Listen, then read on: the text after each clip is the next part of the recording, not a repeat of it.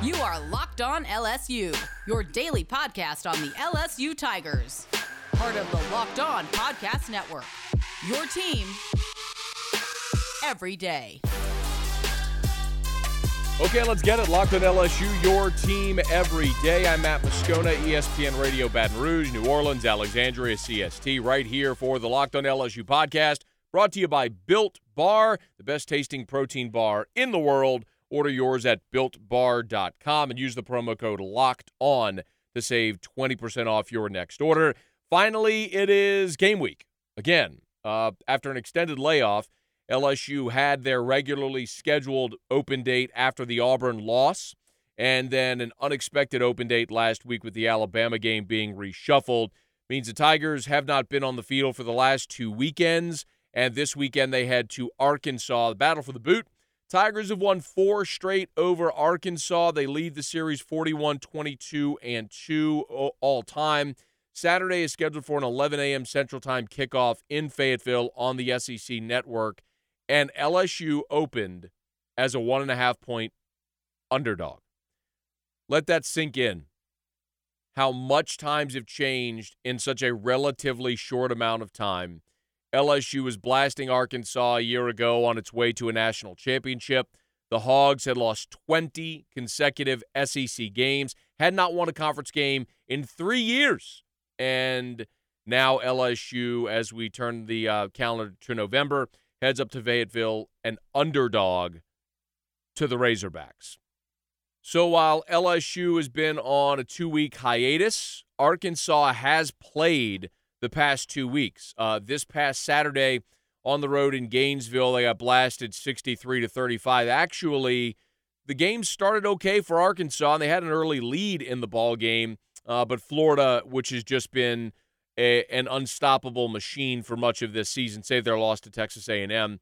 Florida, a 63-35 winner over Arkansas. The week prior, LSU's regularly scheduled open date, Arkansas went up to Knoxville and beat Tennessee 24 to 13. So this is a different Arkansas squad, which later today on Monday, Ed Orgeron will preview the Razorbacks. But this is an Arkansas team right now, uh, which has Feleipe Franks, of course, grad transfer from Florida, uh, taking the snaps under center. And you're talking about a, a running game that is multifaceted, but Trelon Smith is the uh, is the young back who has sort of emerged for Arkansas so far this year. Uh, Treylon Burks is their best wide receiver with 34 catches, five touchdowns, and 508 receiving yards. So this is a uh, an Arkansas offense that's being led right now by Kendall Briles, the former Baylor offensive coordinator under his father Art Briles. But Kendall Briles is a wide open spread attack. He probably doesn't have the talent right now that he needs to really get this thing churning as evidenced by the fact that Arkansas hasn't really been great offensively, um, but they have been a sound, steady team. Their losses are to Georgia, Auburn, Texas A&M, and Florida. The ranked teams on their schedule are their losses. Um, they beat Mississippi State, Ole Miss, and Tennessee. So it's one of those things where when you're looking at the balance of power, Arkansas hasn't been able to beat the ranked teams, the elite teams, but they've separated themselves amid amid the hodgepodge of average in the SEC by beating Mississippi State and Ole Miss and Tennessee. And this is very much a statement game for LSU as far as the balance of power. Uh, coming off back to back bye weeks, we certainly expect LSU will have its complement of, of players uh, to be above the scholarship threshold. Remember, it was two weeks ago that LSU had the COVID outbreak. The majority of it was a result of contact tracing. Uh, the 14 day minimum means sometime early this week you should have your full roster back or everyone out of contact tracing at that point. But is LSU going to be motivated to go to Fayetteville and play this football game? Are they going to be motivated to get up and play an 11 a.m. game in what will likely be a, a cool uh, environment, cool, like literally cold environment up in Northwest Arkansas against a team that thinks you're its biggest rival and you've beat four consecutive times and you have two programs that feel very different about themselves right now. LSU, which is very much kind of peeking toward the end uh, after a disappointing start to this season, and Arkansas, which continues to improve. So this is one of those games where if you're LSU, you go and prove that you are big brother still. You got to go on the road and win this football game as an underdog. So Ed Orgeron will meet with the media today. He'll give a full preview of the Arkansas game, and we fully expect that we'll see either TJ Finley or Max Johnson starting for the Tigers uh, on Saturday in Fayetteville. We'll have much more of that info later as we move on through. It is Locked on LSU. Glad to have you with us, no matter if you're watching LSU in Arkansas, if you're watching NFL, whenever you need that ice cold beer to chill, you need ice cold Coors Light. Was really excited, man. I've told you, Coors Light has been the, the beer that my, my grandfather is 88 and he's still living. It's it's his favorite beer. It's what he drinks all the time. And last night on Sunday uh, for the Saints game, I had my grandparents over and my parents to watch the game. We threw steaks on the grill and you better believe that we had ice cold Coors Light in the fridge and uh, the beer that was literally made to chill, a cold lagered, cold filtered, cold packaged, and then you pour it in a cold mug as well. And it's just about the perfect way to polish off a football game or whatever it is you're doing. Coors Light is the one that I choose to unwind. You should as well. When you need to hit reset, reach for the beer that's made to chill. And you can get the brand new Coors Light delivered right to your door at get.coorslight.com. That's get.coorslight.com. Coors Brewing Company, Golden, Colorado. Celebrate responsibly. We continue locked on LSU, brought to you by Built Bar. So, there was some significant news in the SEC this weekend. After South Carolina's most recent loss, the uh, Gamecocks have fired head coach Will Muschamp. So Muschamp, the Gamecocks, just two and five after the uh, the loss to Ole Miss, where they gave up 59 points. Um, enough was enough. Uh, after a 52-24 loss to LSU, a 48-3 loss to Texas A&M, and then a 59-42 loss to Ole Miss. Back to back to back losses following the home win over Auburn, and Muschamp has been uh, shown the door there in Columbia, South Carolina. The really interesting thing about this is it was really a question as to whether or not um, Ray Tanner, the athletic director, there, like many athletic directors in college football, we're going to have the stomach to uh, to to eat buyouts in a COVID year when everybody's revenue is down. And Will Muschamp's buyout was massive. Uh, a report from USA Today earlier this year is that his buyout is in the $15 million range. So you're talking about uh, a massive pill to swallow there for your South Carolina on top of a giant budget deficit to begin with. So, who is next and what happens to Will Muschamp's the obvious question as it pertains to LSU. Many are asking, should LSU be interested in Will Muschamp? I'll put it to you this way.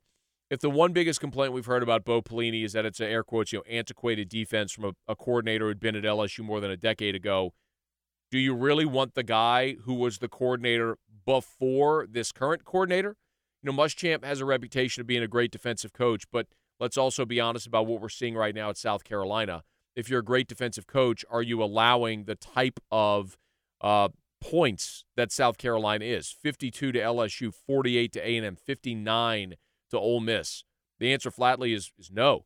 They also allowed 38 to Florida and 31 to Tennessee in a season opening loss. Bottom line is Will Muschamp, I don't think is is the answer for LSU. Now, the bigger point though, I think, is not should LSU add Will Muschamp to the staff? The bigger point here is are we seeing how this is going to play out across college football, where we've wondered about the coaching carousel and if it would actually spin or if teams would be more inclined to hold on to their coaches. Of course, this is relevant here with Bo Pelini. If things continue the way they have, does LSU move on and eat a $4.6 million buyout over the next two years for Bo Pelini? Well, Already, we've seen Tennessee fire its defensive line coach and pay him Jimmy Brumbaugh, pay him 800k. Now we see this with Will Muschamp, a midseason firing, and Carolina is going to pay him 15 million dollars. Essentially, the appetite that athletic directors had. We wondered if they would have the appetite to take on that type of of buyout. Clearly, we're getting that answer, and I would fully expect that the coaching carousel will spin this offseason, this December, January, as it always has. Now, guys to keep an eye on there in South Carolina. Um, many are going to mention Hugh Freeze. Many will mention uh, Billy Napier from UL Lafayette, just down the road from where we are. Um, I just think what's in, what's going to be interesting to watch is the continued uh, evolution in the SEC. If South Carolina goes with an offensive-minded player or offensive-minded coach, rather, it just further underscores what we're seeing in the SEC. look at Ole Miss. You replace Matt Luke with Lane Kiffin. Mississippi State, you replace Joe Moorhead with Mike Leach. You look at Dan Mullen at Florida. You look at Jimbo Fisher at Texas A&M. You look at Arkansas. We're talking about who brought in Kendall Briles as the OC. It's just a fundamental shift in the league with all the hirings to be more offensive in nature. And I think we'll probably see that at South Carolina. And everyone asking the question about Will Muschamp at LSU, let's not ask that question. Uh, one thing that is always a good answer is Built Bar. BuiltBar.com, the best tasting protein bar ever. Learn more at BuiltBar.com. If you are health conscious, if you're trying to lose or maintain weight, Built Bar. You want to lose or maintain weight with an indulgent treat? Built Bar. They're low calorie, low sugar, high protein, high fiber. If you're on keto, it's perfect for that. And they got amazing flavors. Find your favorite flavor. If it's caramel brownie, cookies and cream, coconut almond, raspberry, orange, double chocolate, salted caramel, 18 different flavors. Find your favorite flavor at builtbar.com. You can mix and match. You can get a variety box or you can get a box all of one flavor. Find your favorite flavor at builtbar.com. Builtbar.com. Use the promo code locked on and get 20% off your next order. Again, use the promo code locked on for 20% off at builtbar.com. So we will delve much deeper into LSU Arkansas uh, tomorrow's episode and, and throughout the week. But um, Ed Orgeron meets with the media today, shortly after noon Central Time, to preview this matchup. No doubt will give us an update on his roster as well and where everything stands. Uh, and we'll get into all that as the week goes along. I, I did want to pass along this as well. Um, there is a, a follow up report uh, to what USA Today reported several months back involving sexual uh, assault allegations against former LSU running back Derrius Guice and other former football players. Um, the allegations from USA Today's report are that the LSU officials had knowledge of these allegations and either ignored them or denied the victims' requests for protection. Uh, USA Today reports uh, that at least nine football players, including Guice, Drake Davis, um, have been reported to police for sexual misconduct, misconduct uh, during Ed Orgeron's stint from the time he was promoted as the interim coach in 2016, and then, of course, later promoted to the full-time head coach. Uh, LSU, in a statement to USA Today, said, "quote We are unwavering in our commitment to respond promptly to any reports of misconduct." To investigate these reports in a manner that is fair and equitable, to support victims of sexual assault, and to protect the privacy of our student athletes, our students, according to the law. Putting an end to sexual assault is an institutional priority, and we are constantly working to achieve that goal. Among the other athletes mentioned in this report, former quarterback Peter Parrish, uh, Grant Delpit, Tay Provins, Jacob Phillips, and Zach Sheffer.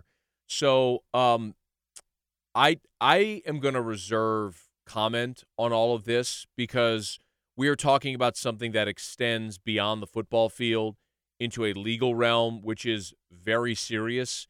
And until we have all the information, I would not feel right commenting, trying to give some opinion on this where I just am honestly ignorant. I, I don't know the story and, and much more of it. So um, I, I bring it up today just to point out that – this is something worth watching on a national scale as it pertains to LSU, the football program, and what may come of it. So we will keep an eye on this. If and as this story advances, we'll certainly keep you in the loop on everything that we know. But as of right now, these are allegations.